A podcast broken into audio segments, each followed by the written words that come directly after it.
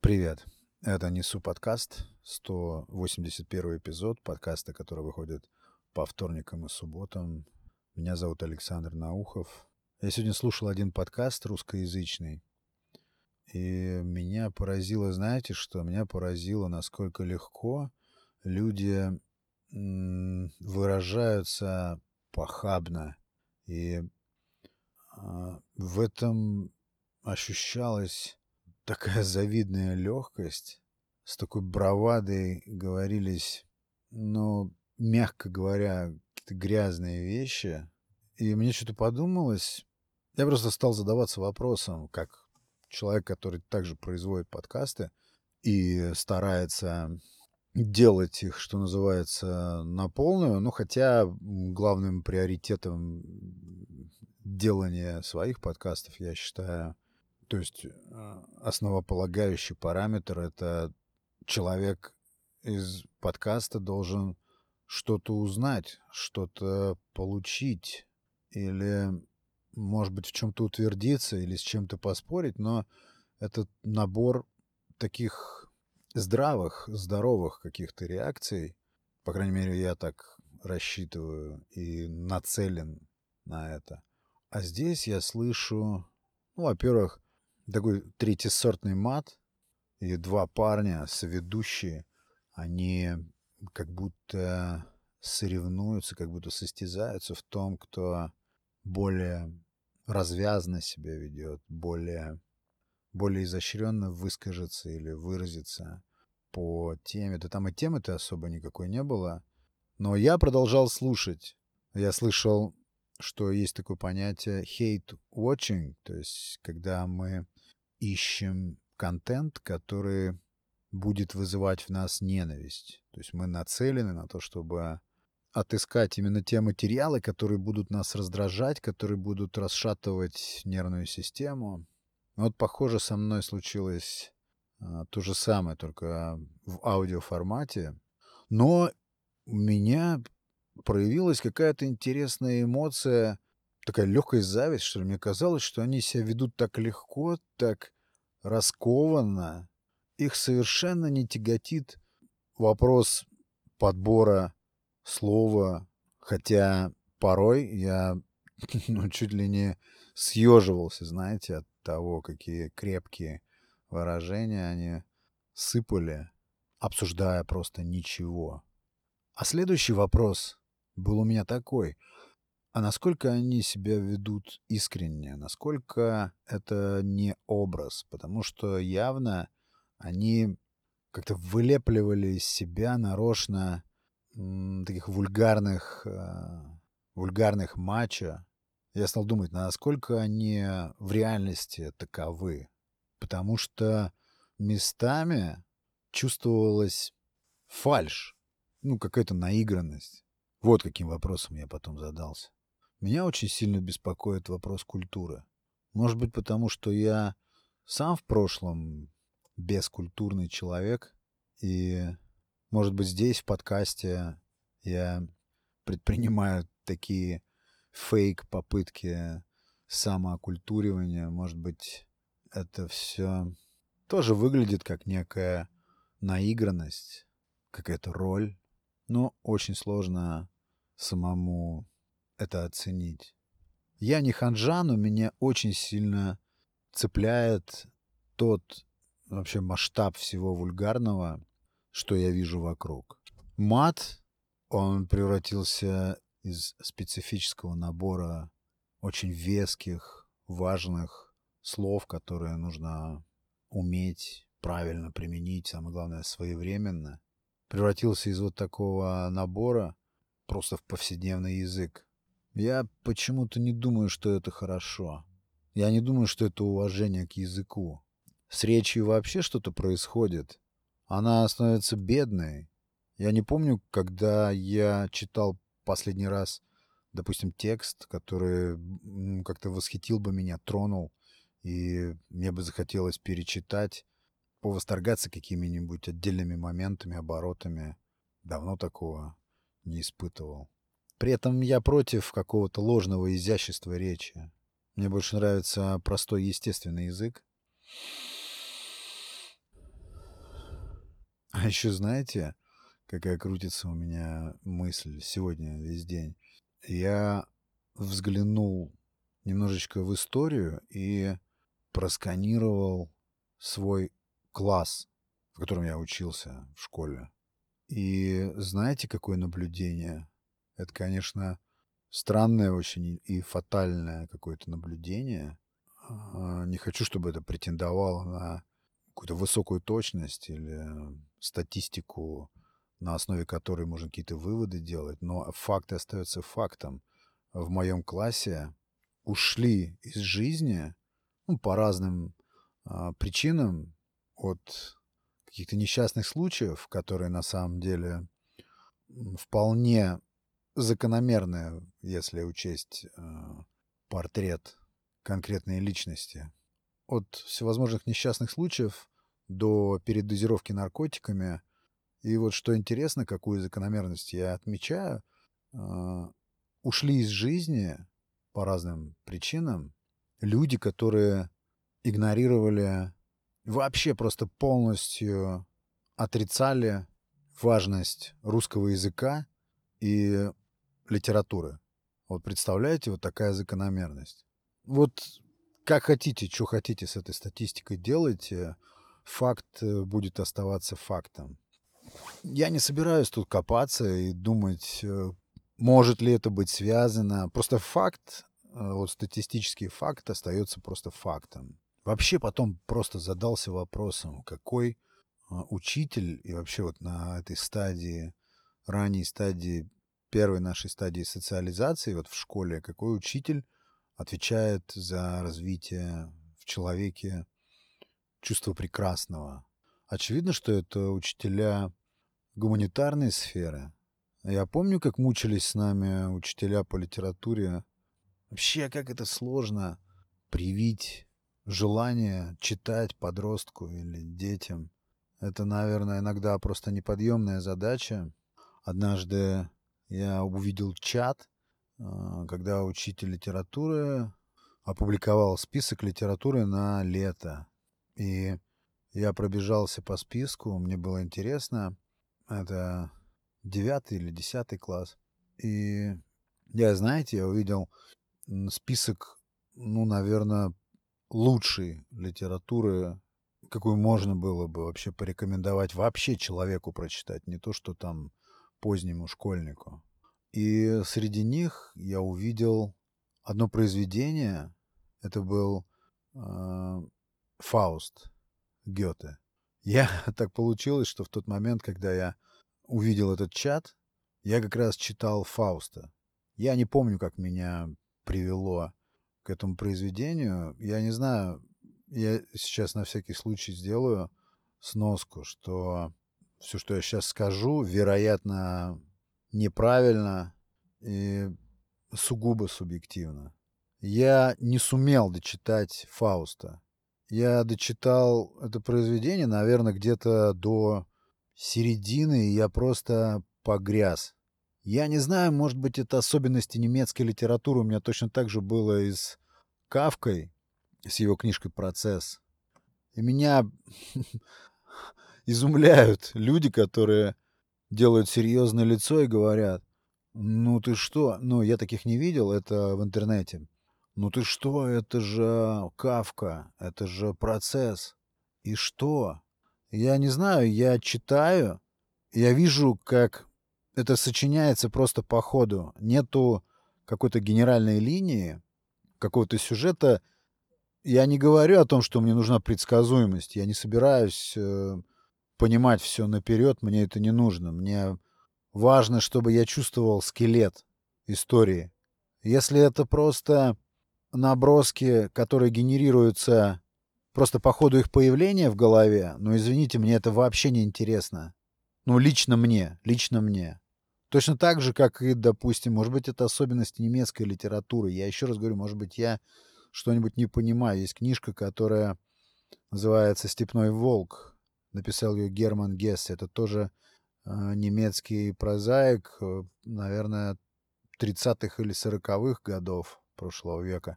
И это психоделика. это явно какие-то эксперименты с химикатами или, с, я не знаю, с грибами, с какими-то препаратами, может быть. Или это просто, может быть, не мой жанр. Но я помню, как мне распиарили эту книжку, и мне сказали, вот я имею в виду про «Степной волк», мне сказали, что это просто порвет твое сознание, жизнь поделится на до и после. Фу, вообще ничего такого. Мне просто жаль э, этих а авторов, что ли, я не знаю, мне кажется, они просто сами от себя убегали в эти книжки и сами были прототипами этих героев, которые идут в никуда. В никуда и ни зачем. Мне хочется захлопнуть книжку в конце и ощутить, что я подбородок теперь буду держать чуть выше, что я узнал чуть больше. Я был удивлен, я чувствовал, я сопереживал, я следил, пугался, любил, разлюбил. Все то же самое происходило со мной. И я как будто выполощенный должен быть после прочтения хорошей книжки. Или, не знаю, всегда почему-то говорю, что и, и, чтобы не забыть и про кино тоже, да, или после просмотра фильма. А здесь, ну, я не знаю, лично у меня просто устойчивое ощущение, что э, автор пишет Сегодня его швырнуло в эту сторону, завтра в ту сторону. И, кстати, у меня то же самое касательно Алисы в «Стране чудес». Я также не понимаю такой степени распиаренности. Если у вас есть представление о том, чему эта книга учит, или, или какие специфические эмоции она вызывает, что она вообще должна породить, или, может быть, нужно иметь какой-то специальный читательский взгляд касательно там, допустим, фэнтези, фантастики. Может быть, в этом проблема, я не знаю. Но мне очень сложно окунуться, мне очень трудно верить в это. А читая каждый раз про себя говорить, да ладно, быть такого не может. С чего это произошло? Как такое могло быть? Это вообще нелогично. Одно из другого никак не вытекает. Или прощать постоянно автора, стараться его понимать в отсутствии вообще хоть какой-то, ну, простейшей логики. С таким же успехом можно просто еще и перетасовать страницы и преподнести читателю вот так. Вот точно так же я читал Фауста. Мне очень понравилась, конечно, стихотворная составляющая. Я там наскринил огромное количество интересных зарифмованных мыслей. Вообще с поэзией я не очень дружу. Это должны быть либо очень крутые стихи, чтобы мне понравились, например. А, но в основном вся вот эта зарифмованность, она часто очень притянута, и ты это видишь. Там же есть поговорочка такая, что плохой поэт бежит за рифмой, а в случае с хорошим поэтом все наоборот. И вот когда ты видишь, что целью э, того же стихотворения была просто рифма, то это вообще не интересно. Вот с Фаустом, конечно, не так. Там все очень органично. Естественно, я на русском языке читал. Я не знаю немецкого. Но потом я зашел в такие дебри. И, естественно, я потом подумал, каково в этом произведении будет себя ощущать 15-летний мозг. 15-летний человек с, с каким-то стартовым опытом жизненным. И у меня возникли большие сомнения в адекватности э, вот этого учителя, который дает такие рекомендации. И вообще этот список, который я перед собой видел, дай бог, если 30% класса, которому это задание давалось, прочитает хотя бы треть от этого списка, во что я абсолютно не верю. Это очень тяжелая сейчас работа у учителей литературы. Большой привет в Уфу. Очень приятно, что подкаст слушают учителя литературы. Это так совпало, что я решил поговорить об этом. И выяснилось, что один, как минимум, слушатель подкаста — это живой, настоящий учитель русского языка и литературы. Я просто стал развивать у себя мысль, как можно стимулировать детей, современных детей а, к чтению, как можно их привлекать, с каких произведений начинать, каким должен быть обязательный пакет для прочтения. Просто я не зря привел вот эту статистику своего класса. Я почему-то сейчас вот с опытом жизненным, я вижу, что отсутствие в человеке чувства прекрасного, чувства... Да, чувство прекрасного, чувство красоты, как это опять не звучит высоко, но отсутствие вот этого чувства прекрасного, оно губит человека так или иначе. А за развитие этого чувства внутри, ну, как одной из граней личности человека, я считаю, что отвечает именно или влияет, или формирует именно склонность узнавать истории, то есть не что иное, как литература. Не предмет литература, а именно литература большая, разная, всякая, многоуровневая. И, знаете, чуть ли не только она. Конечно, можно сказать, что искусство вообще облагораживает человека и развивает в нем вот это чувство эстетики, чувство прекрасного. Но так как я, допустим, являюсь фанатом литературы, фанатом сторителлинга, вообще фанатом любых историй, изложенных хоть, я не знаю, в виде граффити на гараже каком-то. Поэтому я уповаю на литературу, поэтому я и говорю о ней. Время сейчас очень быстрое. Дети привыкли к быстрому контенту, поэтому так популярны все шорты или всевозможные мини-ролики. 8 секунд, все этого достаточно. Но ведь, чтобы прочитать большую серьезную историю, допустим, ну, ту же Анну Каренину, потребуется, ну, минимум неделя, две. Конечно, это долго, нудно, уныло, потому что история развивается не так динамично, там нету никакого трэша, нету никакой гонки. Все вроде бы размерено.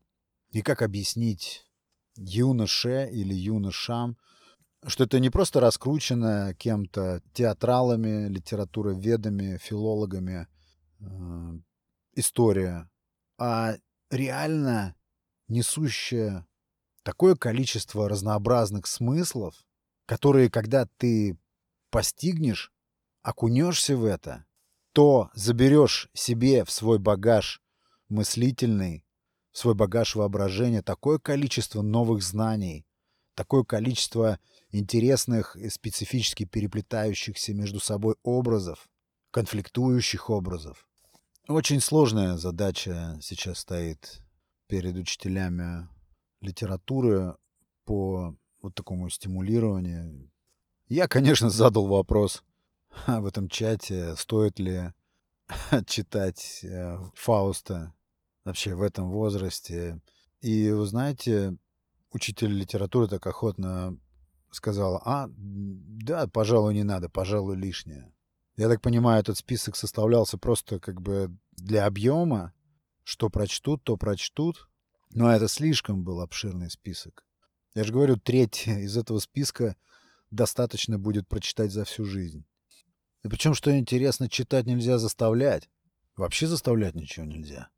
У меня все очень сложно с тем, чтобы прививать привычку читать.